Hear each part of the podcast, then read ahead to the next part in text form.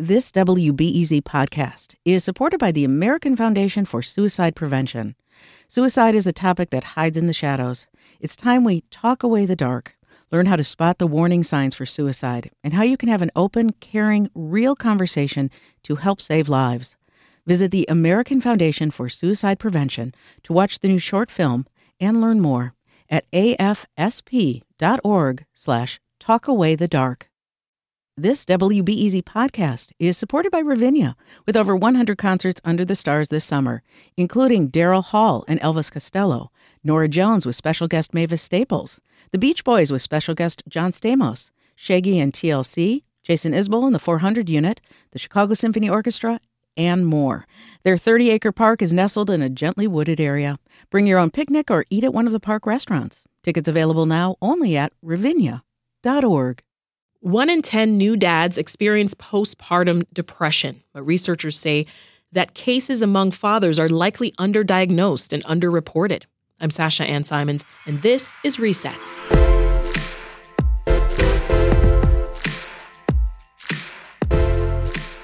Postpartum depression in new dads is not a well documented experience, so screening for it among fathers isn't common or doesn't happen at all. UI Health's two generation clinic is trying to change that. Screening men is a strategy that they're currently studying. So we spoke to a doctor leading the effort and a father who participated in the study. Dr. Sam Wainwright is an assistant professor of internal medicine and pediatrics at the University of Illinois Chicago. And Lushon Lee is a parent and patient of Dr. Wainwright's at UI Health's two generation clinic.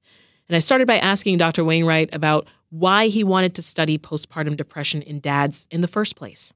Well, and it's certainly in the name itself, the postpartum, right, referring to the pregnancy itself. And it hasn't traditionally been considered a disease that dads could get. But there actually is at this point, you know, over 20 years of really good research that this is certainly a phenomena that happens and far more than we know. Mm. And we started a clinic at the University of Illinois where we were looking at moms and babies. But we were talking to moms and we were talking to their partners and hearing that there was a lot of stress that we weren't picking up on. And the moms really guided us to say, like, I'd like you to talk to my partner. I think he might be going through something. And that's really the genesis for a lot of our work is we just listen to the moms we were working with. Yeah. So how are dads doing? And why is no one asking this question? Well, the first thing I always I like to say, even though we're talking about, you know, a, a state of, you know, disease or a state of illness for dads, is dads are doing great. I think on the one hand, we always need to start this conversation by saying there are so many dads who are succeeding and thriving and achieving, you know, incredible, uh, wonderful parenthood and personal health. And we should we should honor that in a way that we don't often talk about in society either. That said, there are a lot of dads who are struggling, and most of the time they're struggling in silence. And we, as a healthcare system, as doctors, like we certainly are not helping in an intentional or organized way to really find those dads and help get them support. Mm. So, Lushon, let's bring you in here. Your, your, family welcomed the birth of your third child last year. Congratulations. Yes, Actually, yeah. Yeah, last year. Last year, year, right? Yeah. Uh, what were some of the challenges that you were facing, though? Well, being a father at 45, um, difficult challenge. Uh, I was definitely wasn't ex- wasn't ready to be a father at for at so late. You know, um, the challenges that's that I deal with is sleeping, financial, uh, mental. And now, was this already because that you because you already had two, or was it simply the fact of here you are starting again with an infant I would at forty five? I think it's both. I think it may be a combination of both. Um,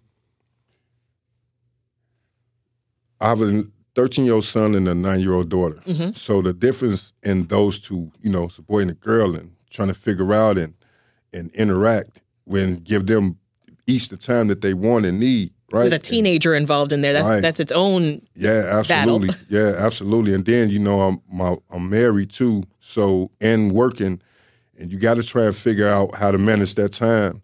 And in the process of that, you got I got my one year old, which was the more challenging part because if I'm not tired or I have something else I got to do, or maybe have to uh, spend some time with my other two kids or with my wife or whatever the case may be, I got to figure out how to spend time with my daughter, my one year old. And the the the really good thing about that is um, my wife and both my kids. They're so very helpful with that that it makes it so much easier for me. So the stress levels that I was having early on are, are down so much now.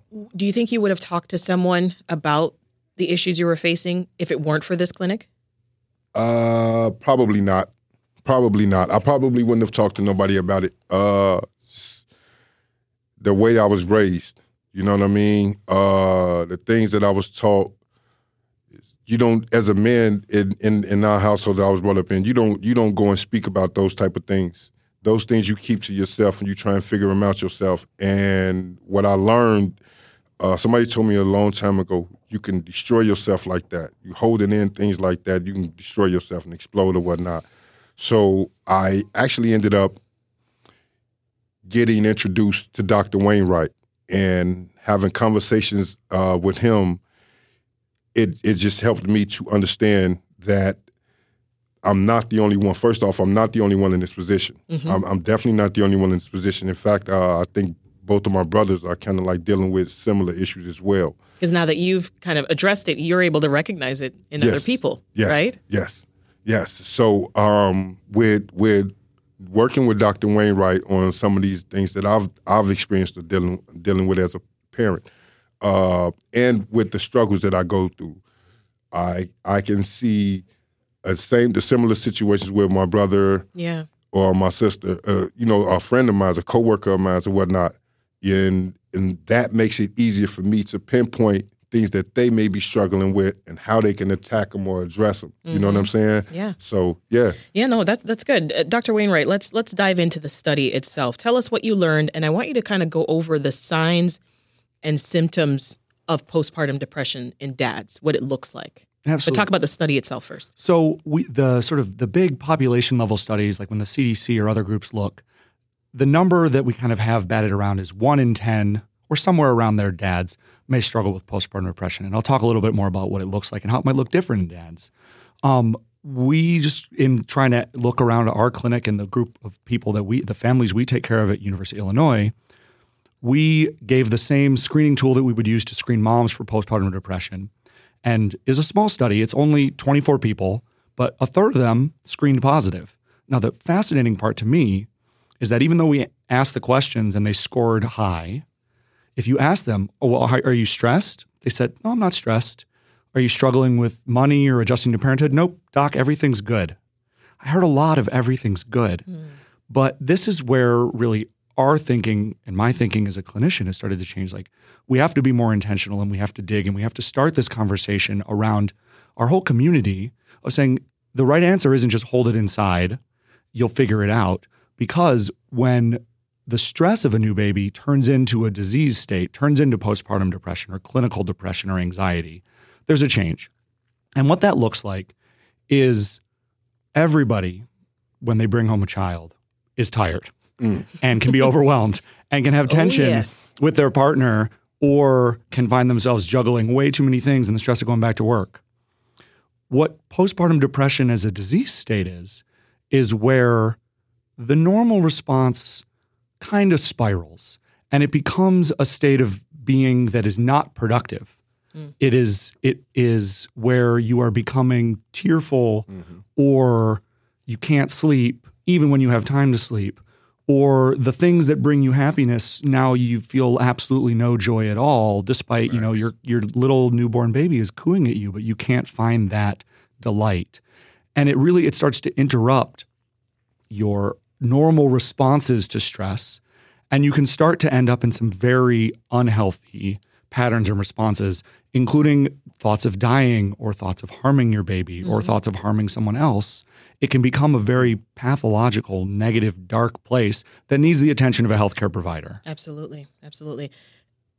Lushon, you were nodding through that entire spiel from the doctor, especially when he talked about the emotional piece of it, getting teary and and not being able to find moments of joy. I li- I've I've been through that with all three of my kids at some point, uh, especially with my first, because it was everything was new to me. So, trying to figure out um, what's wrong with this kid? Why is this kid crying like this? Like I'm holding him, I'm patting him, I done changed this diaper. What's wrong with this kid? Like why is he crying? And you go through it so much, and and I'm blessed. I got to be honest though, I'm blessed because I've had people around me that that knew how to, you know what I'm saying, to uh, uh, work that work that situation out. So getting advice from them, I was able to utilize their advice. So it made it easier for me as I went along. So when my first, my second daughter, my second child came, my daughter, it was a little bit easier. I wasn't so so much stressed out. I wasn't getting so upset, and the arguments with me and my wife was completely down, opposed to when we had our first child. Right. The arguments are there because you have so many different ideas of how you like And expectations. and Yeah. expectations. Yeah. Her upbringings, my upbringings are totally different. Her expectations may be different than my expectations, or we might have the same expectations, but we got different ways of going about getting there. Right. So that causes collisions and, and things like that. So once my second child came, it was so much easier for us to be able to communicate with each other and figure things out. So the stress levels on her end was down and on my end was down. Mm. So when we had our third child, it was way easier. It was just about being parents at 45 and at 44 Right. for her. It was a, a new challenge. yeah, A new that's a whole different challenge. That's a whole different challenge. And Yeah. I think part of it that's interesting in the way that postpartum stress, which everybody might experience, is this it's this gradient to postpartum depression and anxiety. And in men, one of the things we know is that often it might not manifest as sadness mm-hmm. like you might expect to see in you know what you might think in your head a commercial might tell you depression looks like. A lot of time postpartum depression in dads can manifest as feelings of worthlessness, Oh. feelings of withdrawal, pulling hmm. back from circumstances and, you know, constant worry that you're doing something wrong. And I think the general posture of our world at times can be like, yep, dads are doing it wrong. And we start to put it on ourselves as dads and dads as can really start to pull into a negative space and then withdraw from the supports that like Lushon talks about having. Often the manifestations of postpartum depression in men can be this withdrawal that is then mm-hmm. even more destructive and people can turn to substance use can turn to sort of separating from their family and from their kids because they don't have the tools or the language to start to actually engage because of the symptoms of the disease. Mm-hmm. And so I think to me that's what's so important is saying like this can happen to you and if you're feeling this way, not only can doctors help, but actually learning parenting skills and learning, you know, from supports in your community, from supports from other men can really actually help you turn the tide on those overwhelming feelings and help you engage as the father that you're we're all trying to be. When you were I- on, Can yes, I add please. something to that, please? So, uh, in reference to what he was just saying, oh God, Talking to the mic for me. never mind. Oh, never mind. I'm sorry. Go ahead. I, I gotta. You're getting emotional. Yeah, yeah. Yeah, tell me, I'm tell me, trying not tell me to. what, tell me what's going on. So, uh, nothing. It's just he hitting key points. He hitting key points. Everything, literally, every example he gave, I dealt with. Like literally every example. Um, as far as like feeling worthless, um, questioning myself as a parent, how good of a father am I? Can I be? Will I be? Um, I got a 13 year old son right now that um I have to I have to I have to protect him from the dangers of society of today's society. And in the process of that process of that, I gotta protect myself from my mental, you know what I'm saying, state of mind at times, because I can get upset with him because he wanna do this, but I need you to understand that this is going on. So I gotta be strict on you, or I gotta I gotta I gotta lean on you a certain type of way. I can't I can't give you the freedom that I had when I was a kid because times are so different right now. Mm-hmm. And that when those things happen in your household and you got a 13 year old kid and my kid is a, a gamer. He's not one of these kids that's running around out here in the streets every day you know? And but he's he's aging and he's wanting to get out and do more and all of this. So it can be extremely challenging and then have to figure it out me and my wife have to figure it out how how we gonna go about things or Yeah. how much leeway to give them, a leverage to give them, Yeah. You know what I mean? That can be that You're can trying- be you're very, juggling a lot. tough to deal with. You're juggling a lot and you're trying to as you're managing the feelings and the emotions behind just dealing with this new child. You don't want to neglect the others. Yeah, Right? yeah, You, got to yeah. make sure to your Yeah. point in the beginning, Lushon's got to take care of everybody. yeah, Or it's so it feels. yeah, yeah.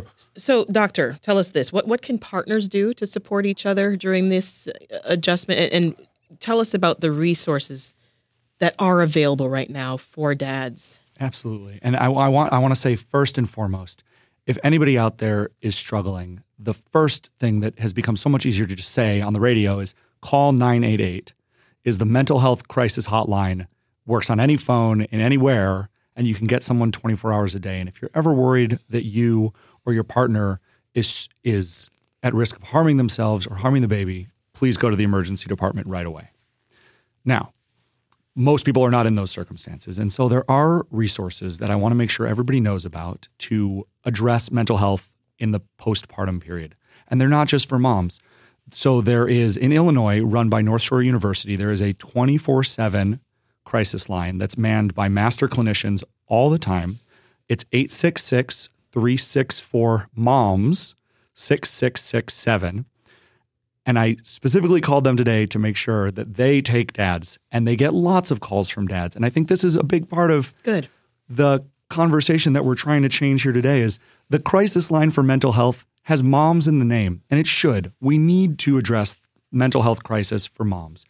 But it's also affecting dads. And so I want people to know that number 866-364-6667 or moms is available for anybody 24 7 if they feel like they're having a mental health crisis or even just challenges and they're struggling.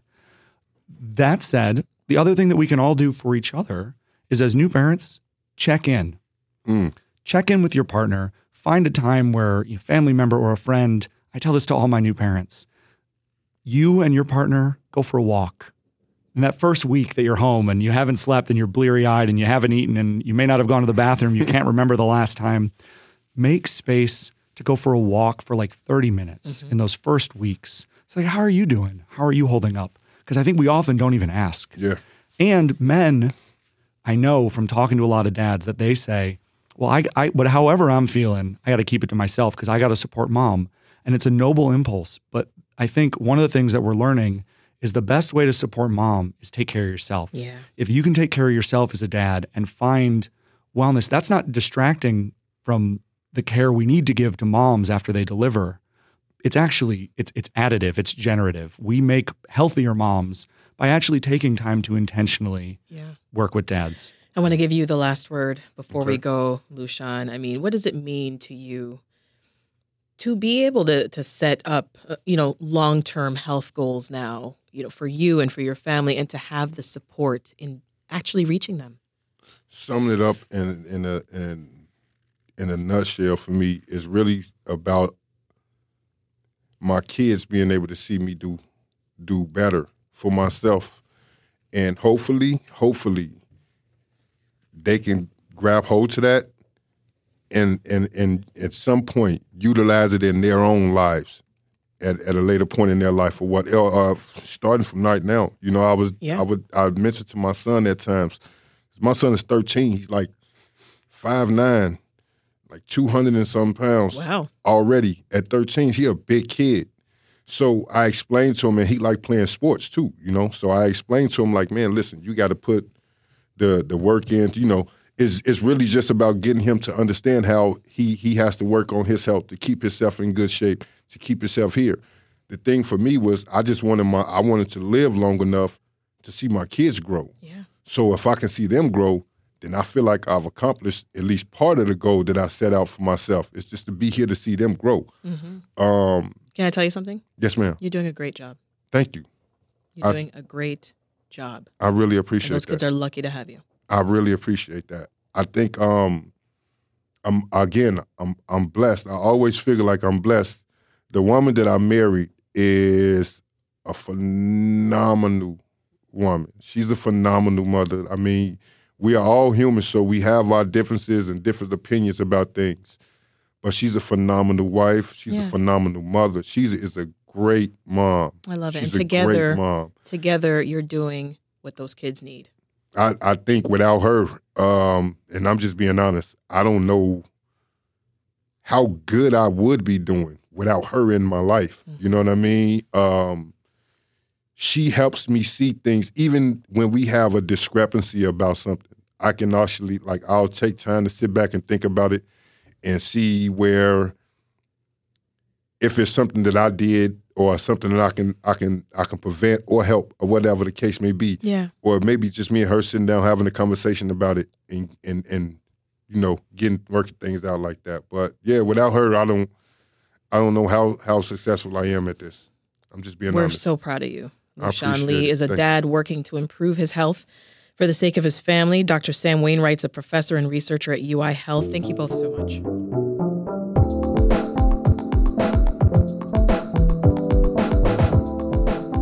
This episode of the Reset Podcast was produced by Landon Jones and edited by Meha Ahmed. We drop new podcast episodes every day, Monday through Saturday. And don't forget about the Reset newsletter. We go deeper into our conversations, bring you upcoming events, and we talk about everything that you hear on Reset. And it's delivered to you every day, fresh to your inbox at 10 a.m. Thank you so much for listening. I'm Sasha Ann Simons. We'll talk again this afternoon.